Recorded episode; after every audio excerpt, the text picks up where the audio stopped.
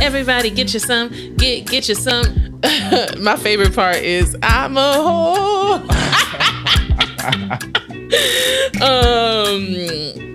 Anyway, I am not, but that is the funniest part in the song. Anyway, what's up? What's going on? I'm good. I'm good. We survived Memorial Day. We headed towards summer. I'm looking forward to summer. How about you?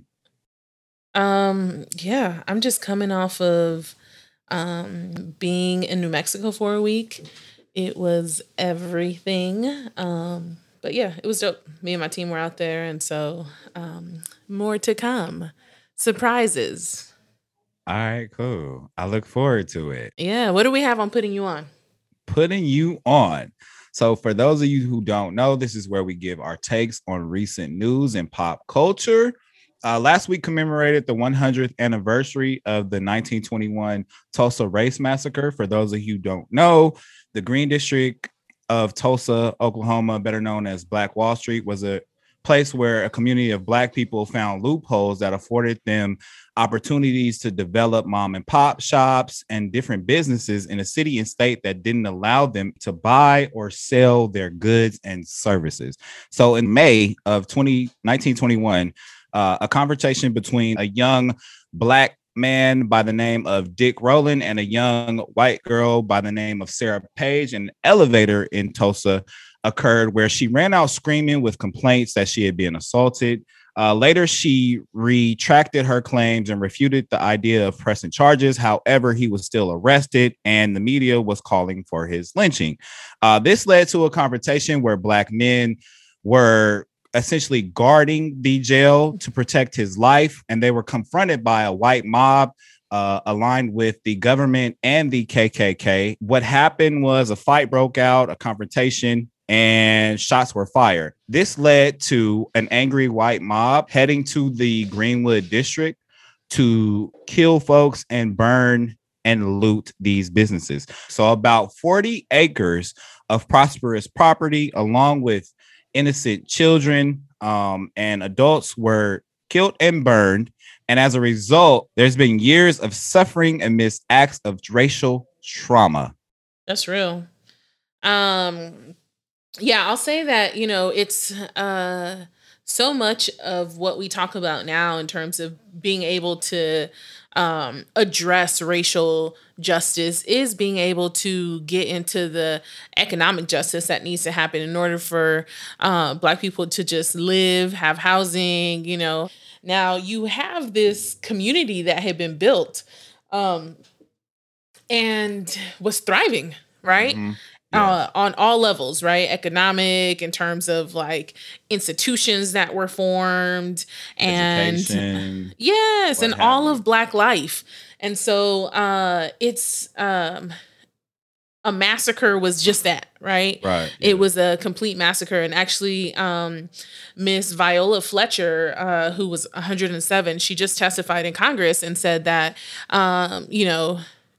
she's 107, and this happened in 1921, and she could still smell the burning. She could still see the white mob, right? And so that really speaks to the trauma, the psychological trauma that doesn't go away overnight, right? And it's passed down through generation and generation.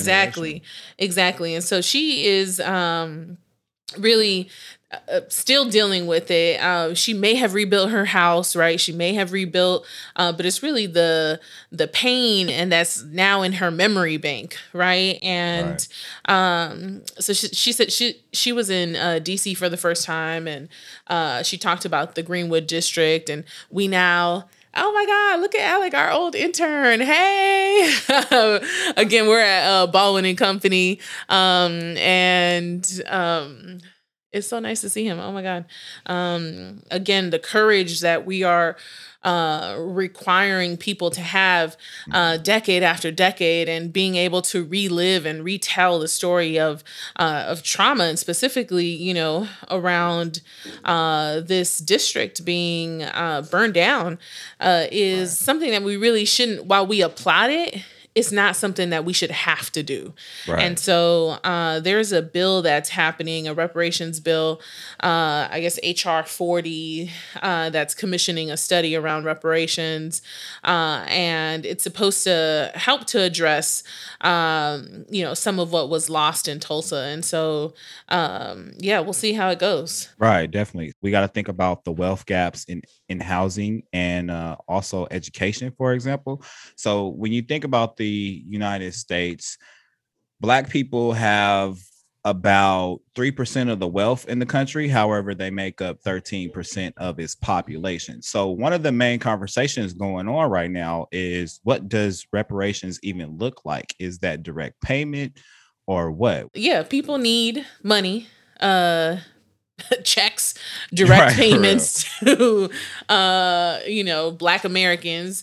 But also, it's all of the other stuff. It's all of the policies. It's all of the, because as soon as that happens, you already know a bunch of ordinances are going to happen. A bunch of policies going to happen. That's going to stop people in other ways. And so we need to be able to address everything holistically. And, as you were explaining, the KKK, the government, city government, all these folks were working together. I'm sure at that time it was really difficult to distinguish who was who, and who was working with who. Right. In the same way that, when we think about immigration now, we know that state, local, and certain cities are working with the federal government to allow ICE raids to happen. And so, again, all of this coordination is being funded, and at that time was also being funded by Black dollars. Yep. Right. Yep. And so by taxpayer money. And so, I think we just have to hold our government to the fire, so that we can really start to address the economic justice that's needed, given that Black people have built, this country, did it for free. Right. So that we can also properly build on the legacy of Greenwood District.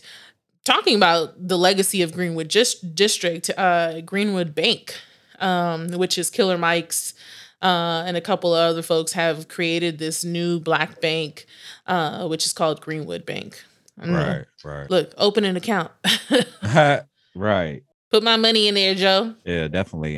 It's something we all should be looking into, especially when you think about the federal government stripping wealth and opportunity from Black communities. So definitely check out the bank.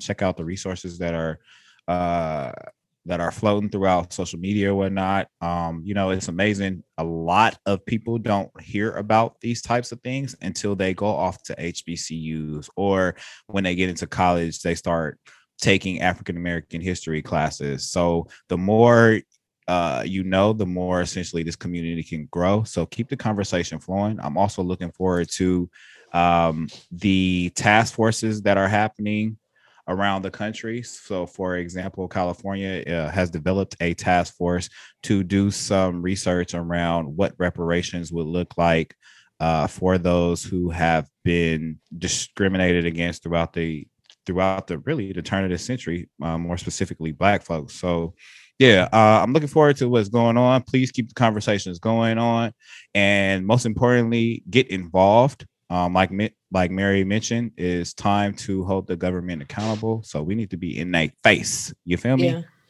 The other thing I'll say is that, while Greenwood District was still an example of, for sure an example of cooperative economics within the Black community, right? Right. But also an example of capitalism. And so, and again, we know that if you have it, you can lose it. So that's that on that. Yeah. All right, let's jump right into it. We have my very good friend recently crowned skipper. Did they give y'all a crown? Anyways, let me tell y'all about Vanessa. Vanessa Nisperos is with us. She's a descendant of farm workers, a mom of twins who I love, Joaquin and Marley, and a social worker with 17 years experience supporting youth, individuals, families in community-based counseling centers. She believes in holistic and trauma-informed healing practices with every person as an expert of their own lives. She is passionate about addressing systemic inequalities in health access and committed to building a thriving intergenerational healing justice model in Flatbush, Ditmas Park, which, I mean, that's... I can't remember how many times just being like getting off the queue and just, you know, trying to find my way to the mansion. Anyway, she currently is the director, is the center director for Third Root, a community health center in Brooklyn that is putting social justice at the core of healing. Welcome, Vanessa Nisperos. Thank you, Mary D. I didn't know you were going to read the formal bio. I thought we were going to go with that. I've known you since yay high. Right. Days. Right. We're going to get to that. Hopefully not. But thank you so much for joining us. It is a gift, and I could not think of anyone more amazing to join us on this journey of season 2. I just want to jump right into it. And tell us about your earliest memories of community and whose spirit do you bring into the work that you do? Wow, that's a really big one. I think it's really when you start out with presencing farm workers and all of that, I say it's a few decades of healing just to get to the space of owning that, right? Coming from communities where folks had to work from the ground up, we don't get to own that till we get to really know our narrative. So with that, I would say the spirit of Dolores Huerta and Cesar Chavez inform my work. They're the folks that gave me pride to say I come from farm workers, and we're the ones that feed y'all, so you're welcome.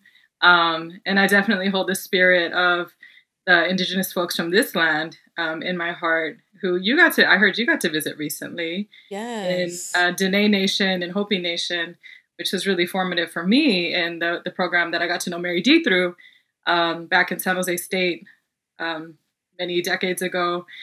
We got to travel to indigenous land to really understand, you can't understand and fight for justice in this country without understanding first the narrative of Native folks and displacement and genocide that happened there. So that was really a key piece of the spirituality that I carry with me and the community that I carry with me is being with Lakota, Dakota folks, Navajo Nation folks, and learning the ways of North American Native folks.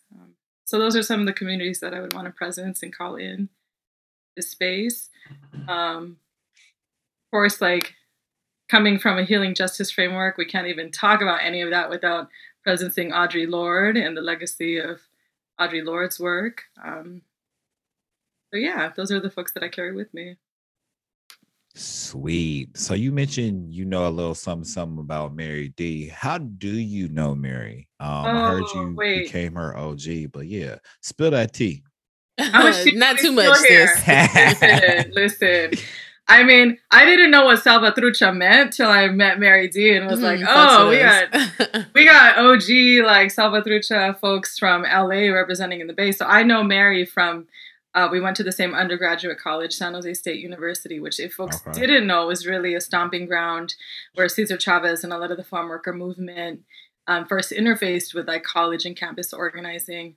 It's also where Tommie Smith and John Carlos, the 1968 Mexico City Olympics, the athletics department at San Jose State was a hub for Black activism in track and field. So when we think of athletes standing up for, equality and awareness and Kaepernick taking hits for that. There were people that were doing that several decades before. Tommie Smith and Juan Carlos both got stripped of their medals and weren't reinstated till mad decades later. So we went to that college campus and I got to go through a social justice program called International and National Voluntary Service Training, where we traveled to indigenous communities. We lived in a homeless shelter.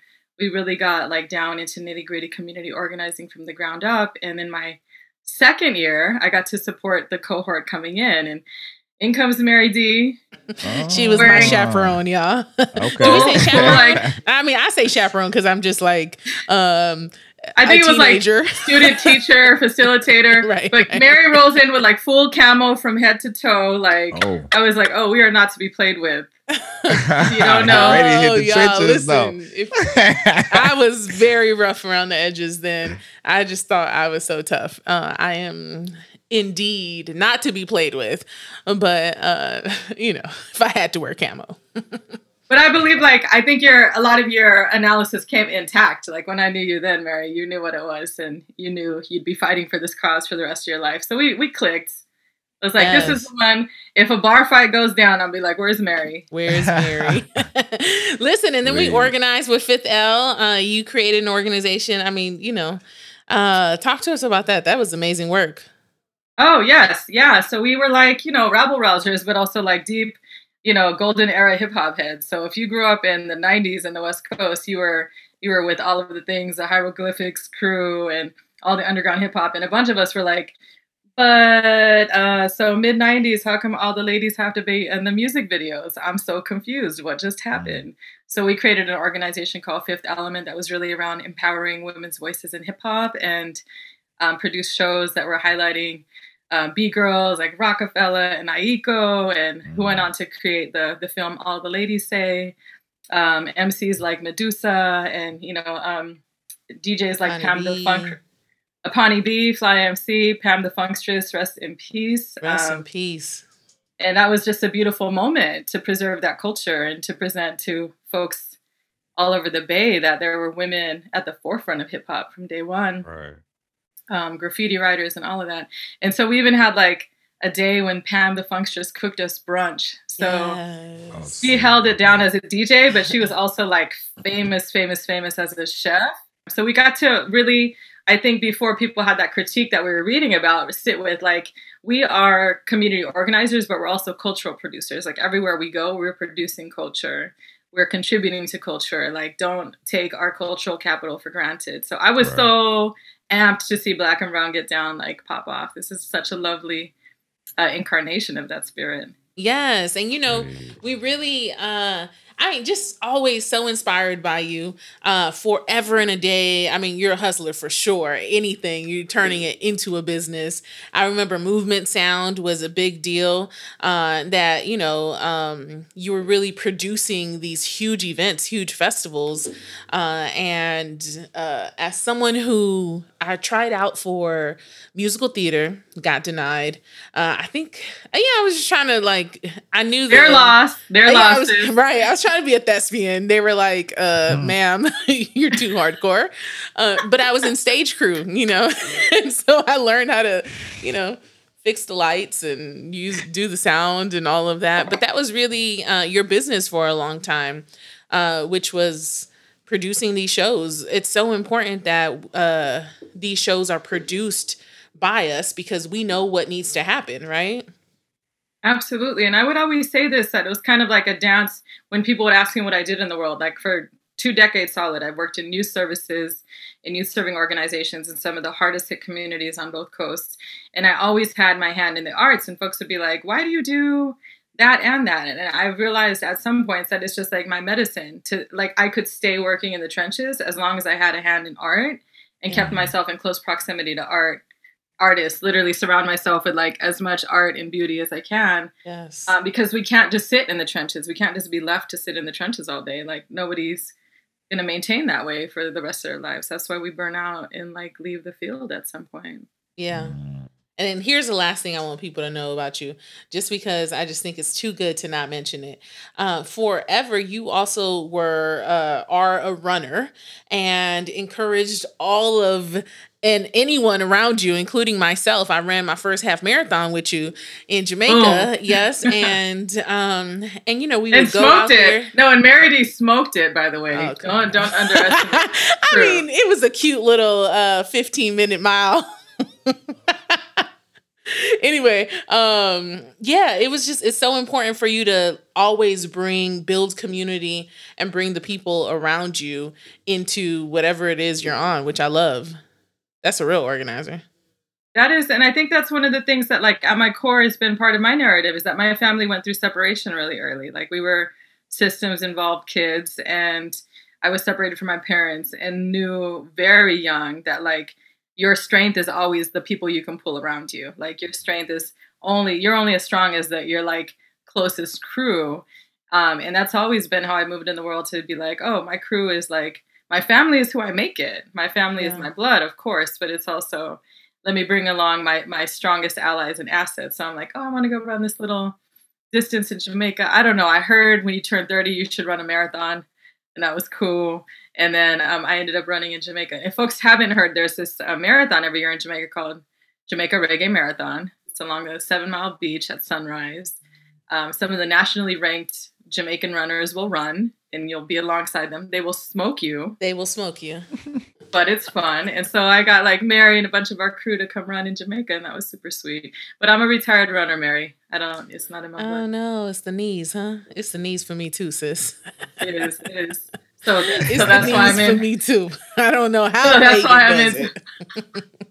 So I'm into boating now. So the the skipper. I love that. So you're a boater, a skipper, an organizer, a social worker, and a healer. How do you bring all of these things into your life? It's a good question. Now it's consulting and not working as hard as I used to. That's part of the key to life. Figure out what you're good at and keep leveling it up so you have free time. But I think another piece of, like, if I were to say all the things that you just said, I would sound like I have ADHD. But for me, it's really like that fundamental thing of saying, like, if we are indeed here to challenge capitalism, if we are here indeed to challenge structural inequality, like, why am I going to live my life by the capitalist narrative that I need to work until I'm 72, 40, 50, 60 hours a week, and then hope there's something left in Social Security for me to retire? Like, not living like that. That's real. That's not the way for me to live. And so I think it is something that when I presence Audre Lorde, it's something I really believe at my core. Like, capitalism will have people of color believe that we are here to produce labor for people, and that is our only value in the world. And that ain't it. All the land my grandparents on both sides from the Philippines and Mexico ever farmed was not owned by anyone in my family. And that changed when my grandfather came from the Philippines. He worked in the fields of Central Valley, scraped by, bought a house, owned it, farmed his own land, lived to be the ripe old age of 90, farming his own land. Wow. And that's the way I think we need to live. Like, do not be anywhere producing your capital, your labor on any land you don't own.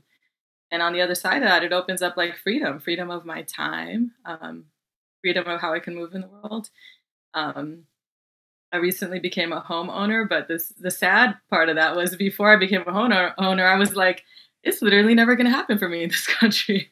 Homeownership in NYC is like, you got to know somebody who knows somebody. Yeah. Well, a trick, huh? A few tricks. Hey, so get you some. Everybody, get you some. So it was this little, like, pipe dream where I realized. So I had grown up on the water because my dad came from the coast in the Philippines, and he grew up on the water. Okay. I lived in New York 15 years, and for the majority of that, did not realize New York is literally 5 islands surrounded by marinas and water. One of the things that's very different about the Northeast is the racial segregation of the waterfront is very real. So the majority of waterfront, like 98% of waterfront property in the Northeast and East Coast, is owned by white people. So even just, like, boating in New York is, like, a very white recreation. So that was the reason that I lived in New York so long. I didn't realize you could just go out and boat on the waters in New York. So at some point I kind of, like, gave up the idea that I would even be a homeowner. And I just was like, you know what? You know what's a home that I can afford is a boat. And I started getting really into boating like 4 or 5 years ago. And now I have a boat. Sweet. Who will be christened this season. Mary, you got to come to New York for this. Yes. To ride La Chingona. Is it La Chingona? So here's the thing.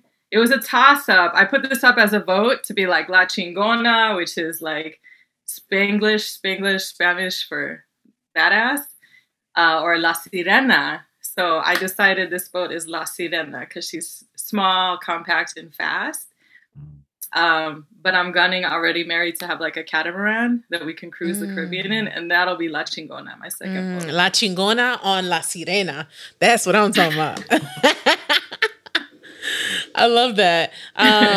You know, we've experienced so many things together, V.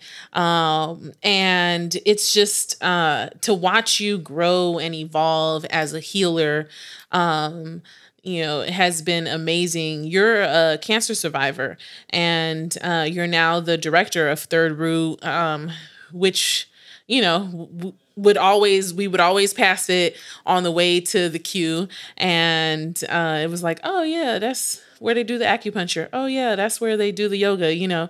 But I'm just, you know, I remember during that time when you were working on your healing, you know, so many things like the fungal, the antifungal diet and all these things kind of came into play. Why is it so important for you to challenge the concept of healing and healing yourself and healing others, and then specifically healthcare in the United States?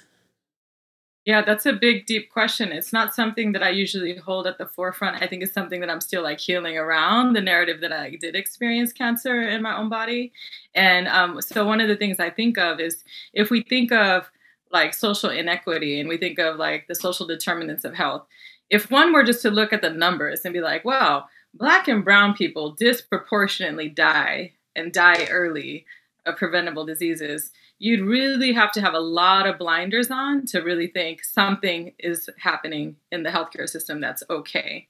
So if we could just say, like, even if we don't know what it is, something inequitable is happening, then you could kind of start to see like why one would question all the things that are in the like American U.S. health narrative. So just for context, U.S. medicine as it's practiced has only been like licensed and regulated for 300 years.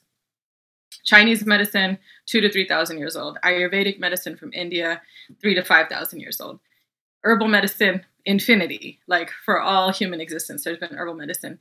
And so the nature of American medical practice has always been rooted in capitalism, which is always rooted in white supremacy. And so I think of like my own family who came to the U.S., some legally, some not, picked fruit, often ate processed food, often couldn't afford like the fresh produce and whatnot that they picked. And we grew up on a steady diet of like ramen noodles, rice, soda, junk, all these things. Spam. And I got to see Spam. Spam is a damn near delicacy in the Philippines. Yeah. So I got to see like my elders grow up with really adverse health. And it was just like, oh, I could either be like, this is just the way it is, or there's a, like a big question mark for me. So the question mark has always been around like, who gets to determine what is food?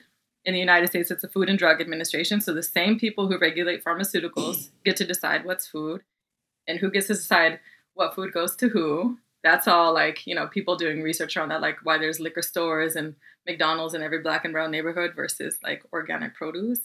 Right. And also I think the other thing, and folks are really digging into this now, is like who's disproportionately affected by toxic stress.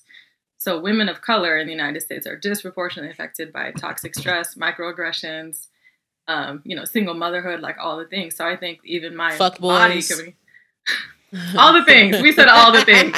All the things. And so it's like, oh, well, if I think about my own body, I was like, yeah, I was part of that. I was part of toxic work culture. I was part of grind culture. I thought I really was going to work 60 hours a week and finish grad school and dedicate my life to a career. And my body just finally was like, no, you're going to sit down and we're going to be debilitated for a little bit. But I believe that was like the worst year of my life also became the first year of my life. I really understood what I needed to do to heal my body. So coming full circle to Third Root Community Health Center, I happened to live in a neighborhood where the first worker-owned holistic healthcare co-op was started in Brooklyn. It's 12 going on 13 years now. And so when it started, I was really excited. It was like Black and brown healers, folks who believed in cooperative ownership, folks who practiced Chinese medicine and holistic health modalities. And I started as a volunteer, and I would, you know, work there and just love the center. A few years in is when I became very ill and was diagnosed with cancer, and literally the center folks, like friends, like Rupa, like Julia, these folks that were around the founding of the center were like, hold on, you're sick? Like, we got you. They would literally like walk to my house and provide acupuncture, provide Reiki, and all these things that really, it was like, I knew what it felt like in my body to be held by community, and I could completely let go and trust that process. And it became really meaningful for me to like, when this center was in a crisis, so you can imagine the last year of the pandemic, most small businesses went through some really tough times, to come on board and say like, nope, we're going to steer the ship through. This is not the end for us. So what we have been doing is really transforming Third Root Community Health Center into a space that's both responsive to the needs of the community during a pandemic and also safely reopening and providing in-person services.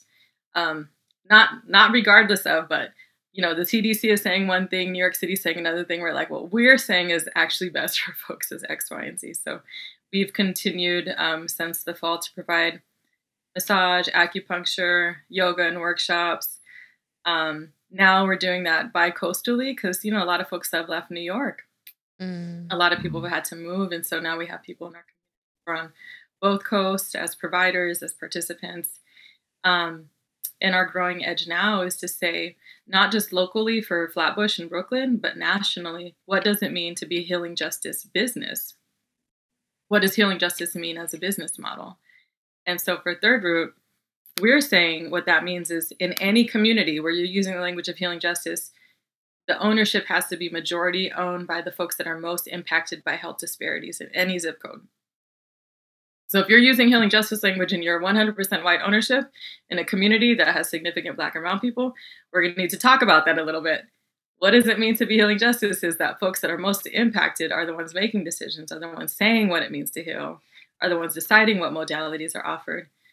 And then what are the ways that we're building an access for folks that are most impacted? Like, not everybody can afford yoga and massage. So we have what we call the Collective Care Fund, and folks can apply and get scholarships for our services. And that, you know, primarily like New York City folks, because for in-person, that would be the easiest. But anywhere in the country, if you want to participate in yoga and workshops and you're in need, you can apply and we'll do what we can do.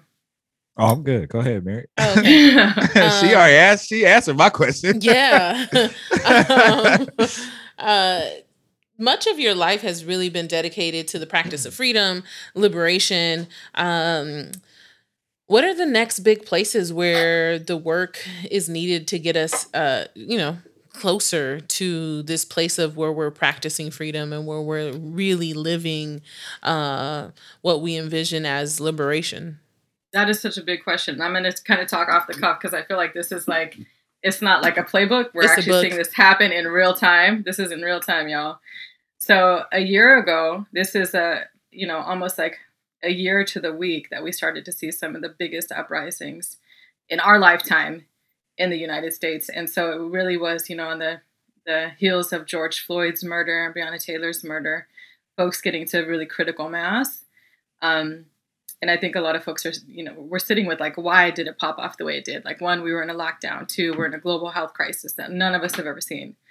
And so I think I'm presencing that to answer this question. I think part of it is people started to really say, if we want to see the ending of the killing of Black and brown bodies, we need to abolish police, like in a real way, in our lifetime.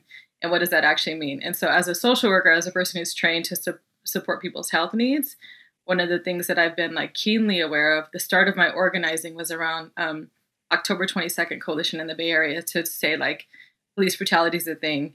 People get murdered at the hands of the police all the time.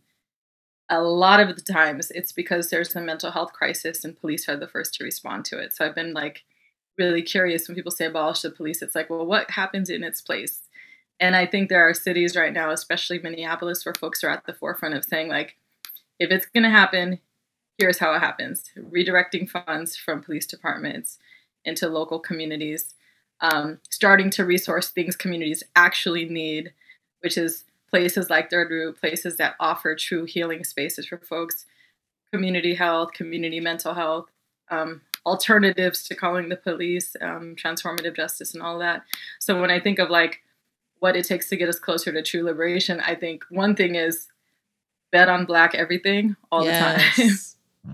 we're going to be in a midterm election cycle, like fund Black voting organizations, fund Georgia, fund Florida, fund places whose like democracy is under threat right now, even if you have a little coin to give.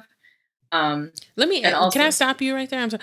Why bet Black all the time, right? As a Filipina, as a Mexican, like, and just for folks who, oftentimes, you know, we're pinned against each other. And that's a lot of the work that we do at the Black and Brown Get Down, is just really expand our understanding around, why bet Black all the time. Why can I say that as a Filipino and Mexican? Like, is that just my community? Increase our understanding of it. No, yeah. I think it's what I was saying about, so for Third Root to be a healing justice business model, the people most impacted by anything have to be the head of all decision-making, always. And if we talk about allyship, it means I have to literally be comfortable in my skin, taking direction from people who may not look like me, who I trust have a better bird's eye view of what's happening. So in this political climate, I would say,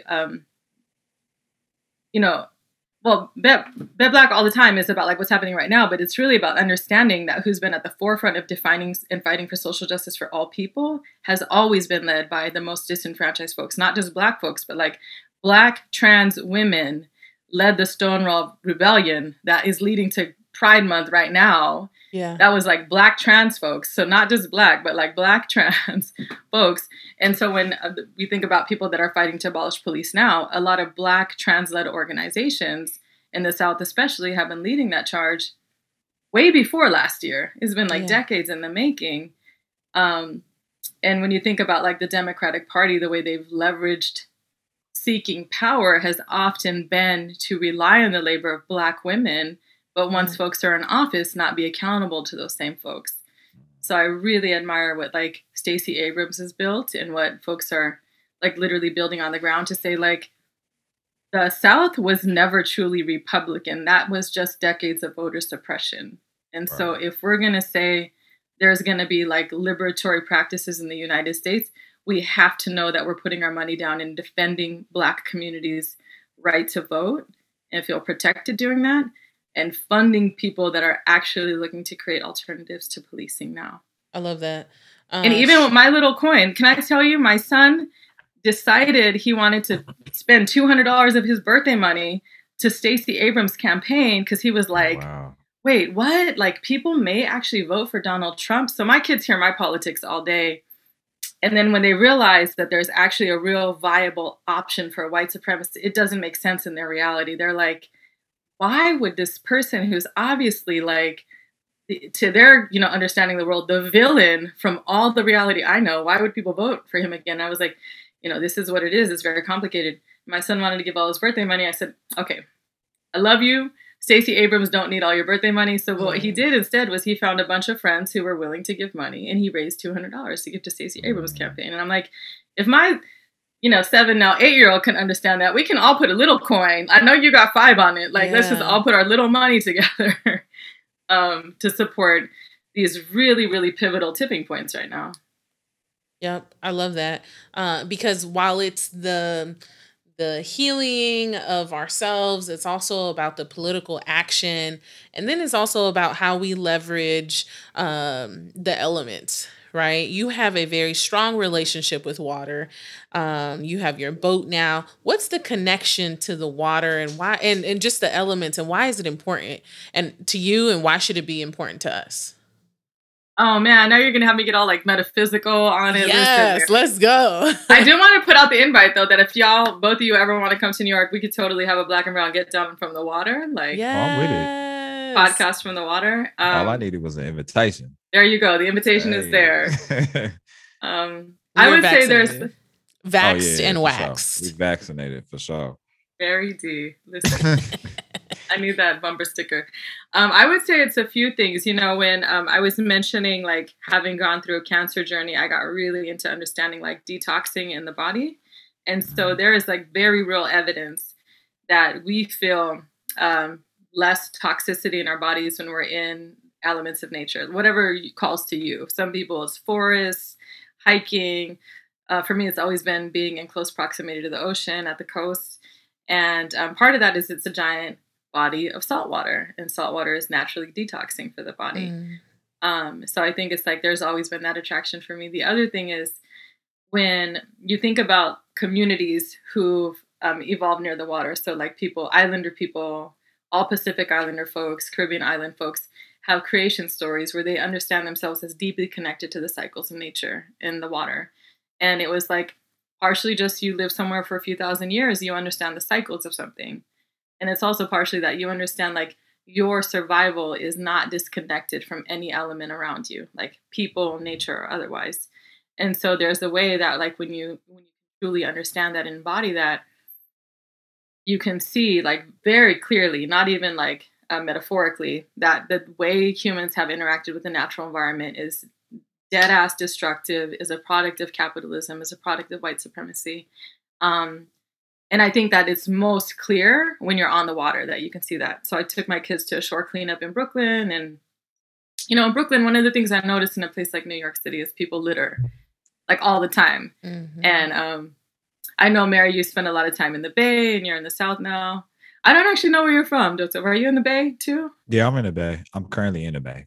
Okay, so yeah, in the Bay, like you would never see people dead ass just throw trash on the floor like that. Nah, hell no, we don't do that. And people would do that. People recycle, but like if you threw trash on the ground, somebody in the Bay would be like, "Hey, you dropped something." Right? Yeah, for sure. Come back and get that. And if you ignored it, they'd be like, "Oh, there's something." Well, we are well right. trained Even out when there. You drop your trash, like, no, hold on, that's recycle, or that's you should put that in the compost. It's always that's like, next level. Listen, we're not there yet. Imagine when I first moved to New Orleans, it was given right.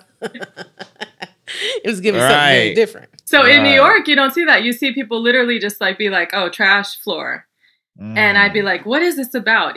I used to think it's about for generations people don't own their property; people are renters, and so there's not a level of ownership. I think there's also something cultural in the Bay. There's a $1,200 ticket if you are caught throwing trash from your car. Yeah. And I knew this because my dad nearly whooped my behind. I threw something out the car window, and he's like, "Let me tell you, for $1,200, I will whoop your behind." I was like, "Oh, okay, we don't do that." So my son, you know, we're going down the street in Flatbush, and he dropped a candy wrapper, and I was like, "Excuse me." He's like, "Everybody does that." And so I raised my kids in sweat lodge, and I had to sit there and be like, "When we're in a sweat lodge and we are praying to Mother Earth, what do you think we're praying to?" And he was like, "The earth." And I was like, "What are you standing on right now?" So I was like, just telling him in a like child-friendly level that like we are in relationship to something. You don't disrespect that thing. And that is something you have to teach and learn and embody.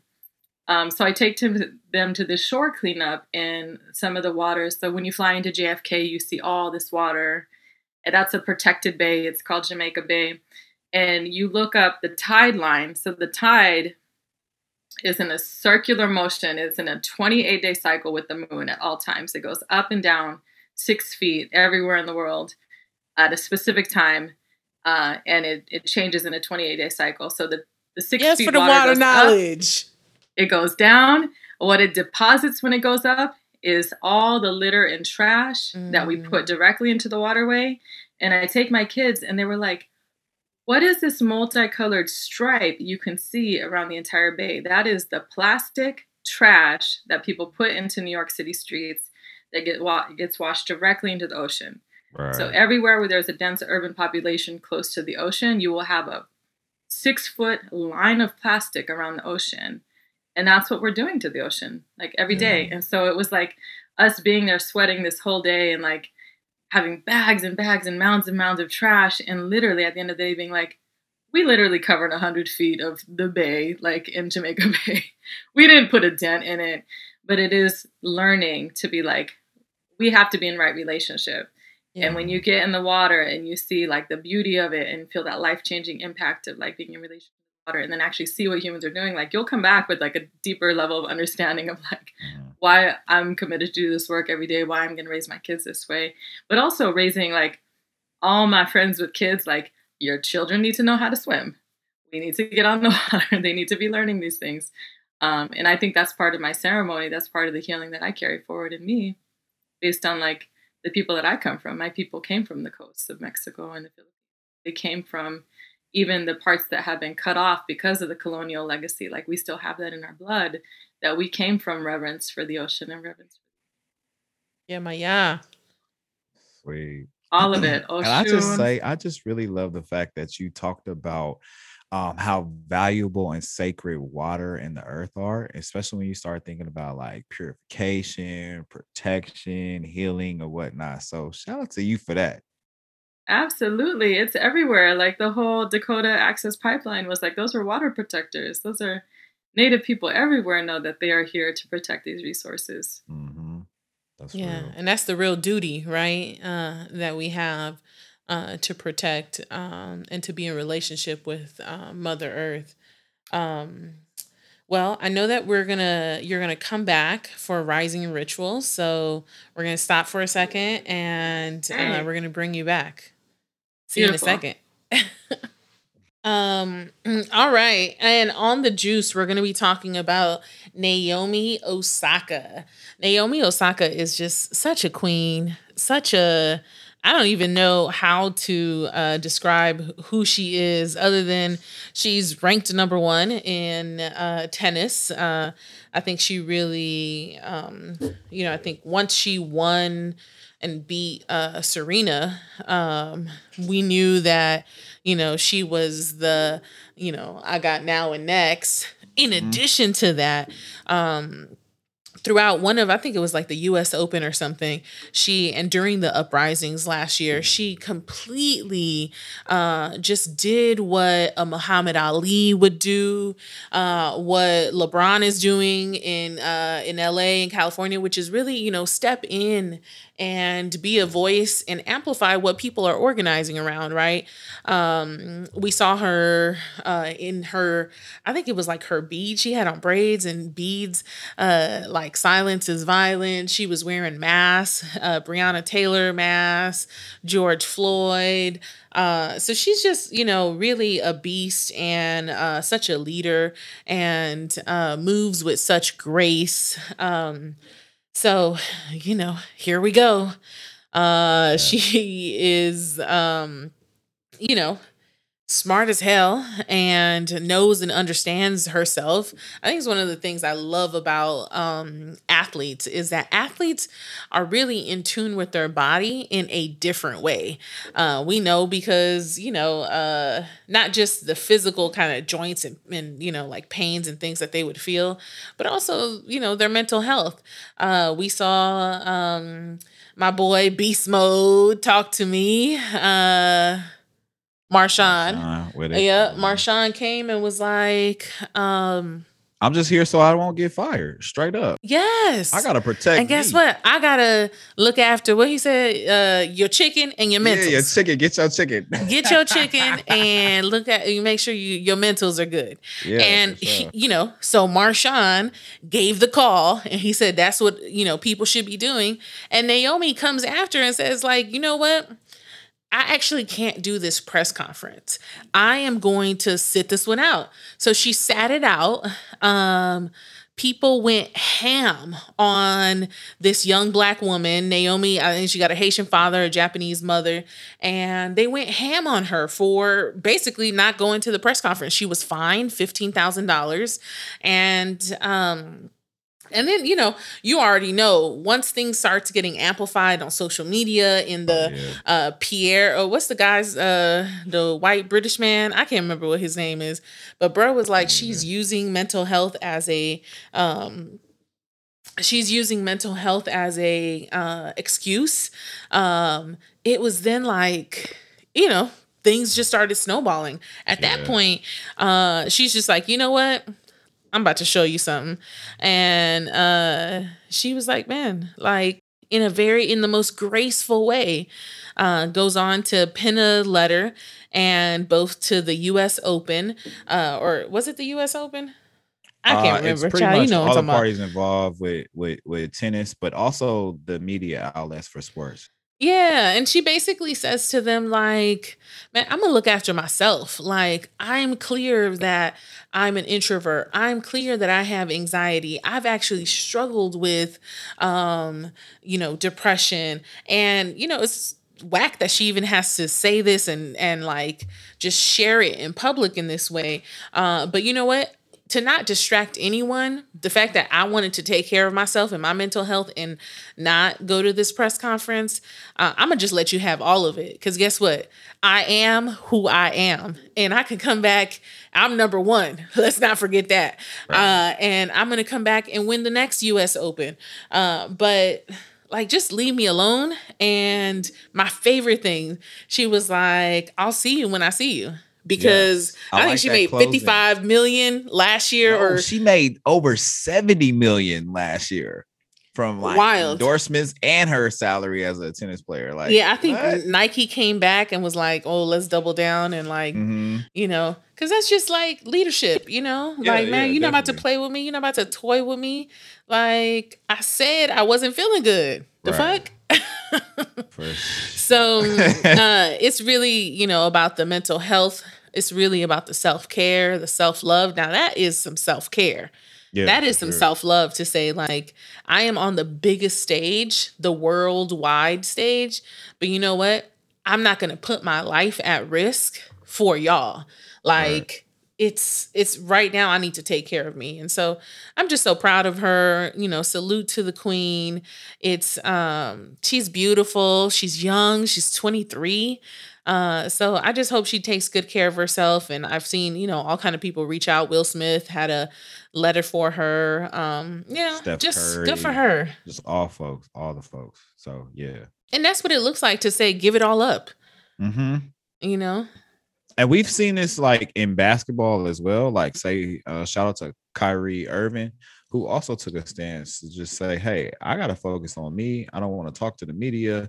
And then, you know, how many times do we see the media spin things like you mentioned earlier? Like they just spin, and then it starts spinning out of control. And then, you know, you're left to try to pick up the pieces and be on this because you're on this platform. And yeah, you're just streaming up Schitt's Creek because the media has switched up your words or whatnot. So shout out to her for taking the time to just get herself together, which I think is something we and talk about bucking the system. She's like, man, like white man, this job, fuck your job, keep your job. And she was like, I'm out. She put them deuces up. She was like, I'm out. But I think it's also a testament to You got these people in these places so that, you know, they break the scene, they're doing their thing, whatever. And then you put them in front of cameras and microphones, and you just expect them to, I guess, perform like way that they performed on the court or, you know, the field, what have you, as the same way that they would in front of these cameras. And you don't provide them the necessary resources for, I don't know, coaching them up on what to say, when to take a break, the resources like, hey, here's some resources for mental health. Here's for advocacy throughout the streets of what's going on in social media. Like, these are questions that people are consistently throwing at them. And they're like, yo, like, what the fuck do I do, essentially? You know what I'm saying? Yeah. And I mean, a lot of people have been stepping up, different people who have app companies and who are really invested in mental health have actually taken a stance and saying like they're going to not only pay her fines, but any other player that wants to take a step back. Yeah. I just think it's important. You know, it was the French Open, excuse me, not the U.S. Open. But yeah, I just think that's really honorable of, you know, of her honoring herself, and, you know, it's whack that like we have to get to this place where people question you if you're trying to take care of yourself. And that's really the lack of compassion that we have around this issue. No, you should work through it. And it's probably some of the same issues we have around maternal health, specifically for Black women, right? Which is like, oh, she could take the pain. She can take the, she don't need the medicine. She don't need the treatment. And then there you go. These numbers that say basically, you know, there's a high likelihood if you're a Black woman and pregnant and going through that process that you're not going to receive the proper care, that you know, higher rates in infant mortality, in, you know, mothers just having complications. I can't tell you how many of friends that I had who, you know, will say the same thing, that, you know, they've had all these complications or just really awful experiences during their pregnancy process. Anyway, that's that on that. Or are condemned for even mentioning it. You know what I mean? Like, that's the part that kills me. We live in a society where it's like, oh, be your true self. And you know, if you're not feeling something, speak on it. But the minute you do, you are condemned, not set up for success, condemned, not supported, none of that, condemned. So yeah. And she's showing us, this young queen, is that you could condemn me all you want, but guess what? I actually don't even, like, you don't own me, you know, and I'm actually going to operate without all this stuff because I'm good. And, you know, everybody can't make that choice, but she essentially, you know, the power to refuse participation is such a huge, you know, kind of muscle that she flexed. So anyway, salute, Mamacita. And I really love the way she closed it. I see you when I see you. Like, I see you when I see you. I got the power. You waiting on me. I'm going to be back, but I'm going to take care of herself. So yeah, for sure. Yep. So, yeah. All right. And now on to the Rising Ritual. We have Vanessa back with Joaquin and Marley. Nice to see y'all. Hey, mine is coming in upside down. What are we doing? Yes. I'm just loving the personality right now. Yeah. So talk us through it. All right, we're going to talk about a ritual that we practice as a family. And, you know, I was talking about, like, indigenous practice a little earlier, especially in relation to water. And so one of the things I like to think about is, like, whenever there's a rupture, we need to have tools to make something whole again. And I think especially as parents, we can get caught up in being like, I'm right. I'm the parent. I'm the one in control. And so I am both a single mom and a mom of twins. And what my children would like to do is say, you know, when they're in disagreement with something I say, they would say, I know, let's put it up to a vote. And I would say, no, I could do simple math. I know you outnumber me. We're not doing that. We've started to practice something that exists in most indigenous communities around the world, which is talking circle. And the rules of talking circle can vary from place to place, but they generally include several components. One is we all come to the circle with our best intentions and assume the best intentions from everyone else. And two is we agree to listen to what other people say without judgment. And three, we agree to having an object. And we say, this object is sacred. You want to show what object we have? Seashell that I found this at the beach. No, you didn't. You got it from the airplane on the ride home. Either way, we all decide what the sacred object is. And whoever holds the sacred object gets to have the floor and gets to have everyone listen to them. So we're going to just show a practice of how we work. Love it. Cool. I'm going to say my name and something that I'm feeling, and then we'll pass it and everybody will take a turn, okay? All right, my name is Vanessa. Something I'm feeling is really grateful that my kids are so awesome and willing to be in listening space with me, in talking space. Okay, I'm going to pass it to you. My name is Joaquin, and I'm actually kind of feeling bored. Bored? Okay, that's an okay thing to feel. My name's Marley, and I feel like I need to run around the house 3 times. Oh, you got a lot of energy. That's very honest. Let it out. There you go. You guys, what are some times that we use talking circle that's helpful? Well, usually when someone's upset or when people are arguing about something. Yeah, when people are upset or arguing. And what makes talking circle helpful then? Like, it makes it helpful so, like, no one talks over anyone. And also the fact to make people forget that they're talking in an unusual place. That we're talking in it's not usual that we sit down together and talk. No, it's not usual that 2 times we had a whole chat in the bathroom. We did have whole chats in the bathroom. That did happen. You're putting a whole business on last time now. So we're going to do imaginary talking circle and pass it to Mary, and then you can pass it and say how you're feeling. Okay, I have the shell in my hand. I'm Mary, and I am missing Marley Joaquin. You guys got so big. You all look so tall, and I can't wait to come to New York and say hello and get some hugs. We're not actually in New York. Yeah, Newburgh's in New York. Sorry, son. Well, it's not in Brooklyn. It's not in Brooklyn. It's not Brooklyn. Right. You want to pass it on again?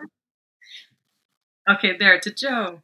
All right, thank you. I'm holding the shell. My name is Joseph, and I am feeling very joyful and grateful that I get to connect with you all and learn so much from your mom. So thank you for sharing her for this tidbit. Awesome. Well, thank you so much for sharing that with us, Vanessa. We are very, very grateful for you, and look forward to sharing this ritual with everyone on our pod. Thank you. Thank you for having me. Thank you for the beautiful work you both do. Real quick, where can we find you? On the net? What, on social media? What's up? So you can find me on, so to find the work of Third Root Community Health Center, you go to thirdroot.org. We also have our application open for the Collective Care Fund. If you are in need of support, you can apply there. And, you know, Facebook, Vanessa Nisperos, Instagram, Venus_loves.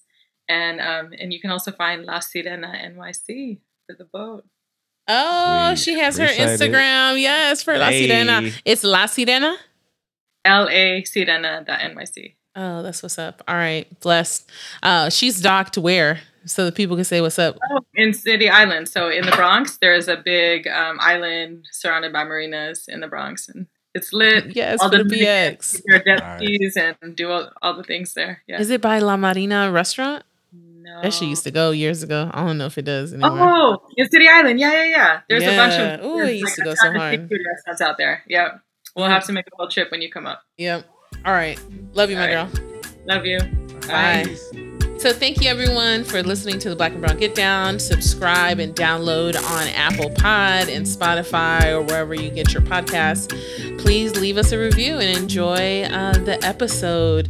Slide in our DMs if you have any questions for us. And follow us on Instagram at the Black and Brown Get Down. Love y'all. Peace.